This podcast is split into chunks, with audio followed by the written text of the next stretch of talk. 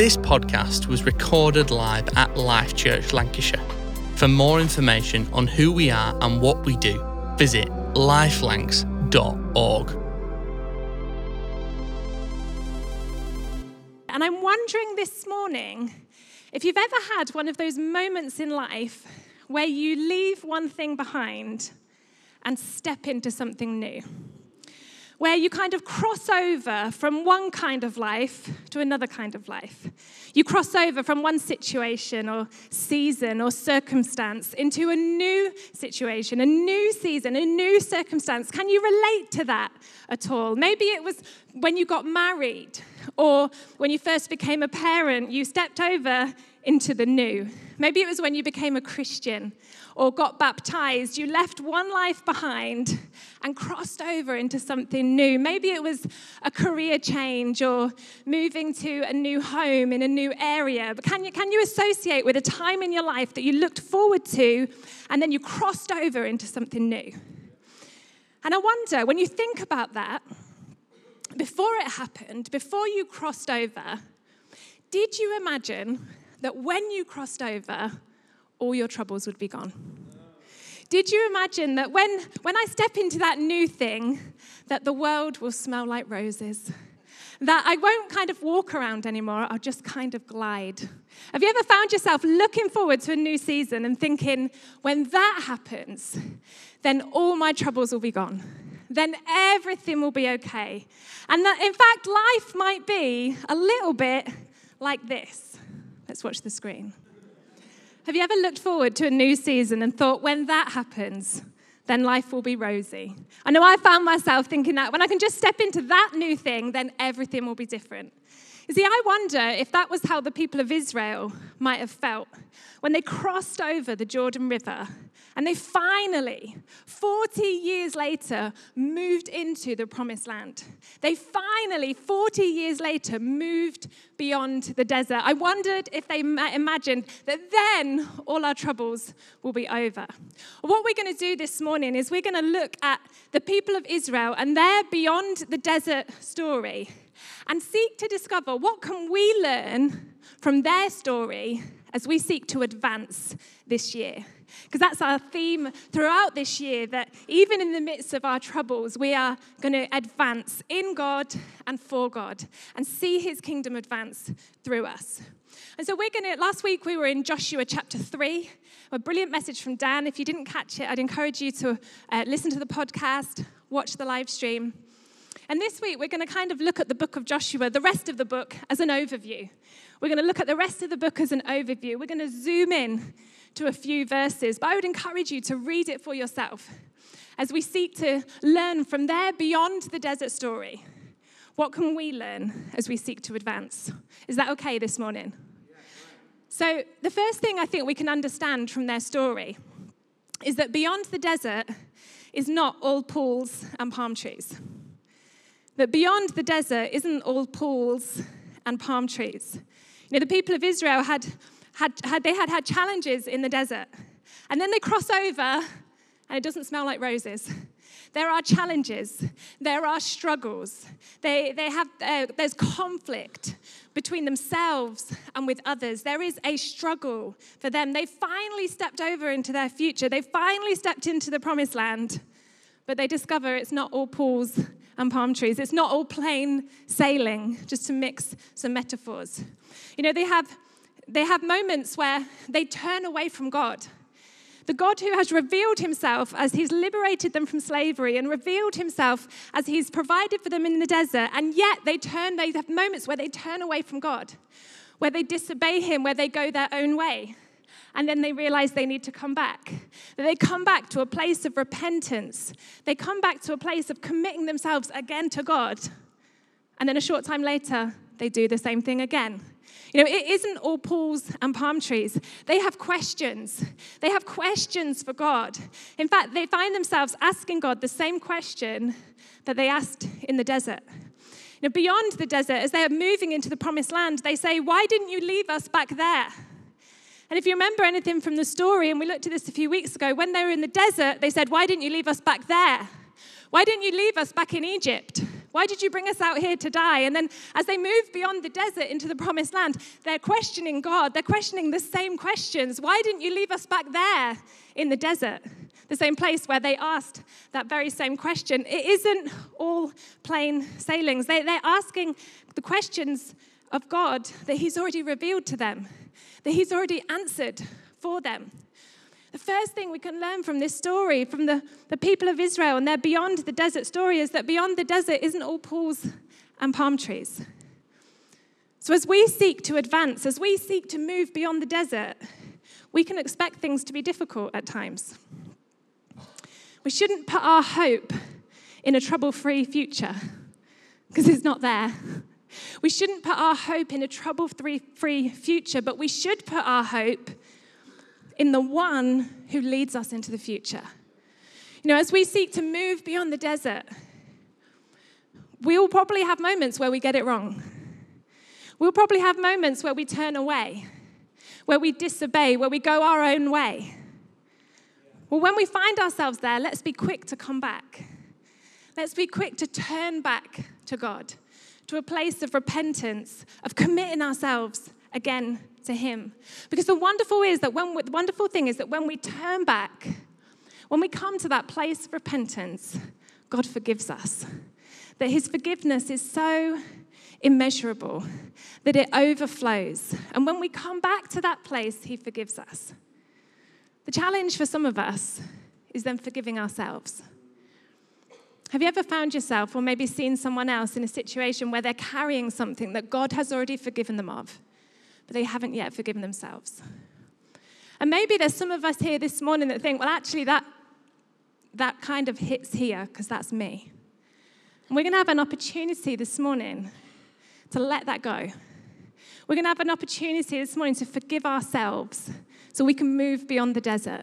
Because when we come back to that place of repentance, God forgives us in a moment because He's so generous and He's so kind and He pours out His grace and His mercy in abundance.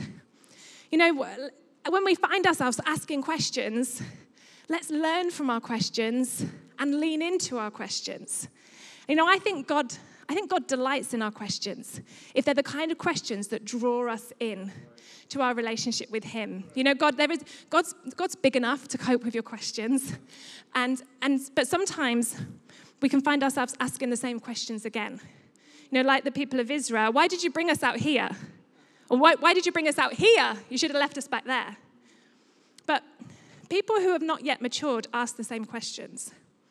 If you've ever spent time with small children, I remember when our children were in the toddler phase or just spending time with other toddlers, the favorite question seemed to be why. You explain something, yeah, but why? Then you, you do your best to explain it again, yeah, but why? But why? But why? But why? It's, when we haven't yet matured, we ask the same questions. What's for tea? How long till we get there? Can I have a mobile phone? We ask the same questions, don't we, when we haven't yet matured. But let's learn from their story. Let's not ask the same questions when God has already revealed himself and answered those questions. But let's lean into the new questions as we move beyond the desert. Because if we're following Jesus with full devotion, we will have questions. So let's lean into those questions and allow them to bring us forward rather than being the people that are saying, You should have left us back there asking the same question again. See, beyond the desert isn't all pools and palm trees. Jesus himself said, In this world, you will have trouble. Does that warm your heart this morning? Hmm. I'm going to put it on your wall or your screensaver. In this world, you will have trouble, but take heart, Jesus says. I have already overcome the world. That trouble that you're going to walk through, I have already overcome. So I don't know if this is the most uplifting thought as we begin this morning. I don't know. I don't know if this is what you thought you needed to hear this morning. I don't know if this is what you came to hear that life is going to be tough, that beyond the desert is going to be difficult. But as we seek to advance this year, we need to have a realistic view of the future because it will come with its troubles. But we also need to have an unwavering trust in the God who knows the future sees the future, has already overcome the troubles in the future, and wants to lead us forward beyond the desert. Who's up for that? As we move forward, there will be troubles, but we do not go alone. We are led and guided by the one who has already overcome. Second thing I think we can learn from, from the people of Israel and their beyond the desert story is that beyond the desert is an opportunity to build again. Beyond the desert is an opportunity to build again. In Joshua 19, as they've, they've entered the promised land, and then they spend quite a lot of chapters dividing up the promised land between the different tribes and the different families, you know, working out who's going to settle where. And kind of towards the end of that, Joshua gets his piece. Um, Joshua 19, verse 49 and 50, it says, When they had finished dividing the land into its allotted portions, the Israelites gave Joshua, son of Nun, an inheritance among them, as the Lord had commanded. They gave him the town he asked for, Timnath Serah, in the hill country of Ephraim, and he built up the town and settled there. Now, Joshua is not a spring chicken at this point. Joshua is getting on a little bit, and he's led a challenging people for a number of years, and he's finally finished. How would you feel if that was you. I don't know if you've ever, eh, ever kind of carried the weight of leadership, perhaps within church or, or in your home or in your workplace, but it is a heavy responsibility to carry. And it can be tiring at times. Imagine you've carried that through this monumentous moment and season of the, the people of God. It's going to be recorded for thousands of years, told for thousands of years. We'll talk about it here today. You've done it, you've got your place. What do you do? collapse into a dark room and put Netflix on. just that just me. but what he does is he builds again. He builds again. Somehow he finds strength to build again beyond the desert. And he builds up his town. And I just love this because it challenges me and it inspires me. And I really believe that this season that we're moving in, into as a church and as individuals and families in our friendships is time to build again.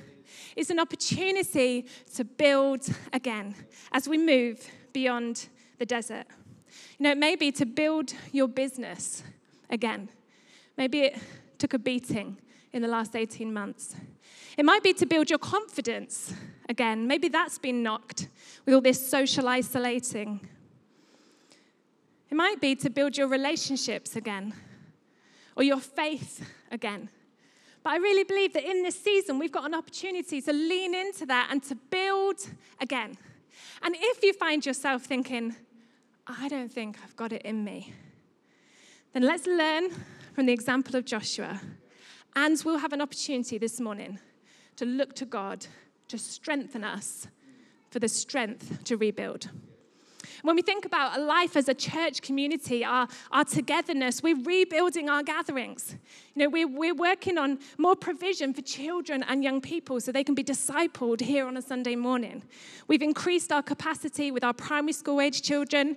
We've opened up a new room for the early teens. We're working hard on getting enough people to serve in our preschool so that we can really disciple and nurture young people in their faith because it's time to build again. You know, we're working to, to open up the cafe, and I know lots of people have been enjoying a good coffee the last few weeks because that creates a space where we can engage. That creates a space where we can chat, where we can pray for each other, where we can share life because it's not just about what happens in this room, is it? It's our togetherness. And so we're working hard on that because it's time to rebuild. You know, we're working hard on rebuilding with our local, national, international impact. You just heard about the PACE team, 1,400 students in one week. That is incredible, isn't it? It's time to build again in the way that we reach out locally, nationally, internationally. In just in next month, we're going to hear a little bit more about Brighter Future School, like the latest from Brighter Future School, which is the school in Pakistan that we sponsor and we fund and we support as a church. And we, we continued that even through the challenge of the pandemic, and in fact, even more so. And as we move into this season, it's time to build again. You know, we've been talking this year about a new project in China where we've sponsored a, a summer camp for orphaned teenagers. And um, there have been some frustrating and unexpected delays with that, but we hope to give you an update soon. We've given all the money, it just hasn't happened just yet because of some COVID complications, but that's to be expected, right?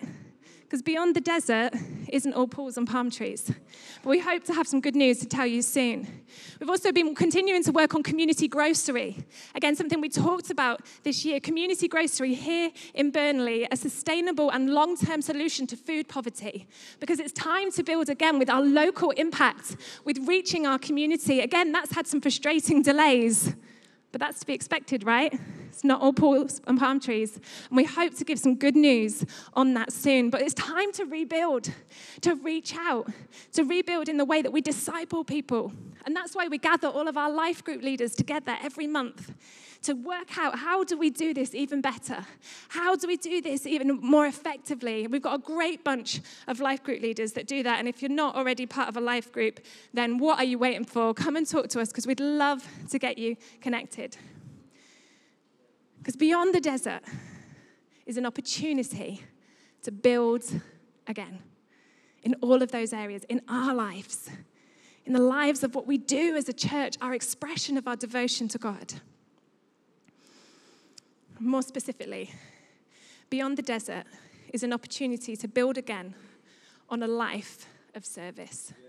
To build again on a life of service. You see, I learned at the beginning of this year when we did our Cornerstone series, because we have a builder in our life group. So we had like the best analogies ever in our life group discussions. Who remembers Cornerstone?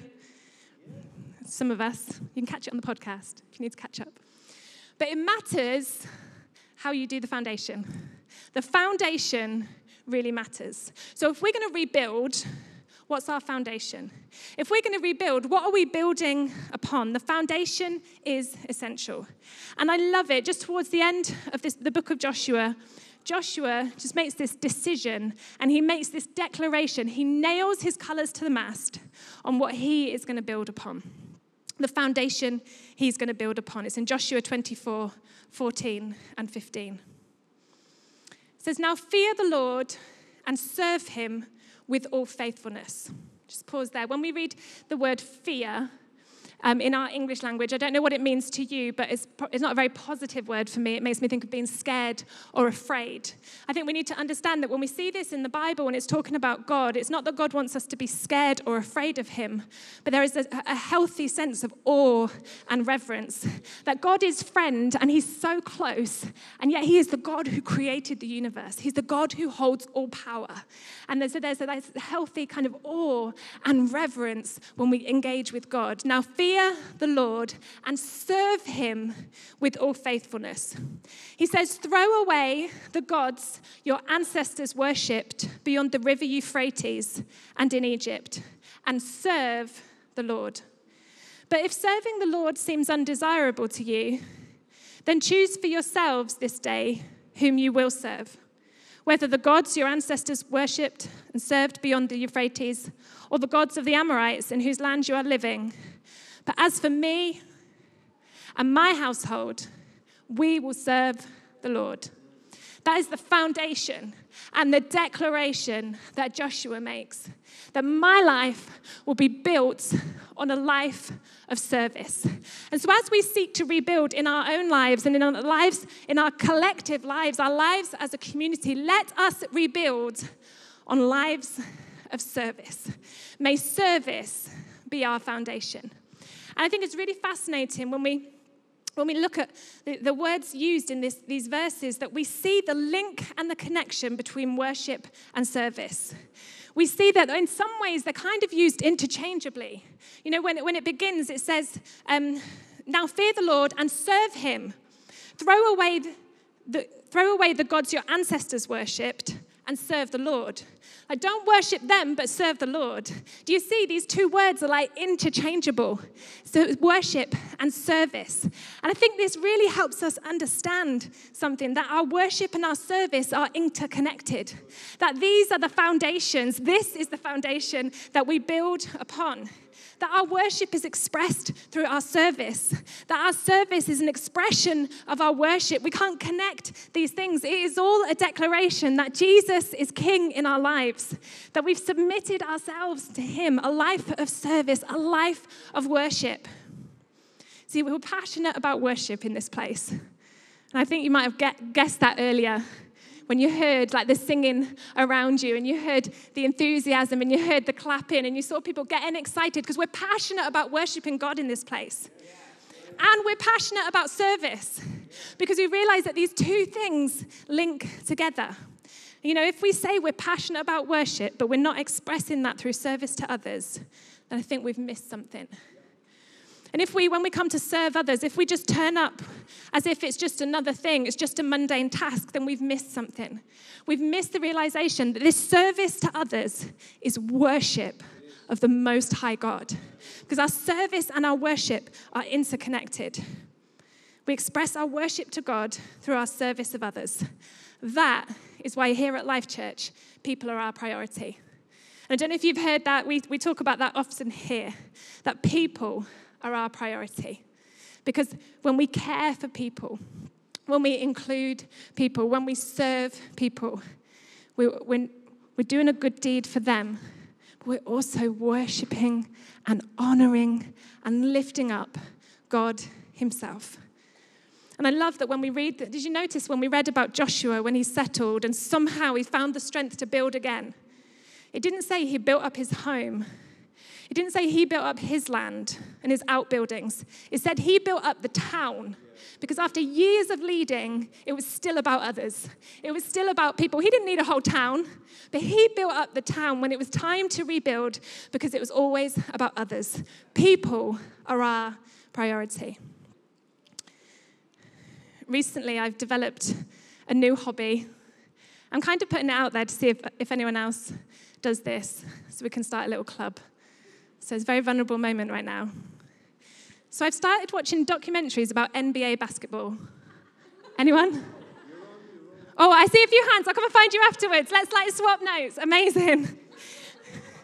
yeah, we will. We will. But what, what is interesting? There's loads of things that are interesting to me because I, I love basketball, um, and stories and people. What's really interesting to me is the way that the players talk about winning. So there are some players, when they're kind of looking back at these like big moments and defining moments in the season, there are some players that say, I really wanted to win the championship. And either they did or they didn't. So it's like said with sadness or said with joy, I really wanted to win the championship. And then there are some players who say, I really wanted to win the championship for the city. I really wanted to win the championship for the fans. I really wanted to win the championship for the coach. There are some who realize that winning, it wasn't about them, but it was about others. That people are our priority. That what we do, our service isn't about us, but it's always about others. That people are our priority. And often it was the, it was the more mature players that you could see that in them. I really wanted to win for the city. I really wanted to win for the fans. I really wanted to win for the people. People are what the winning was all about. And so, as we seek to rebuild in this season, in our lives, and in the life of our church community, let's rebuild on a life of service and worship, worship and service. You can interchange those two words. How about if we were like Joshua, who recognizes we can't make other people's choices, but my choice is to serve the Lord? My decision, my declaration is that it's not going to be about what I wanted to do, but what I wanted to do for others. A life of service, a life of worship to the Most High God. If you found this podcast inspiring and helpful, then we'd love for you to get in touch via at Life Lancs on social media or our website lifelancs.org. Life Church, impacting our neighbours, our nation, and the nations with the good news about Jesus.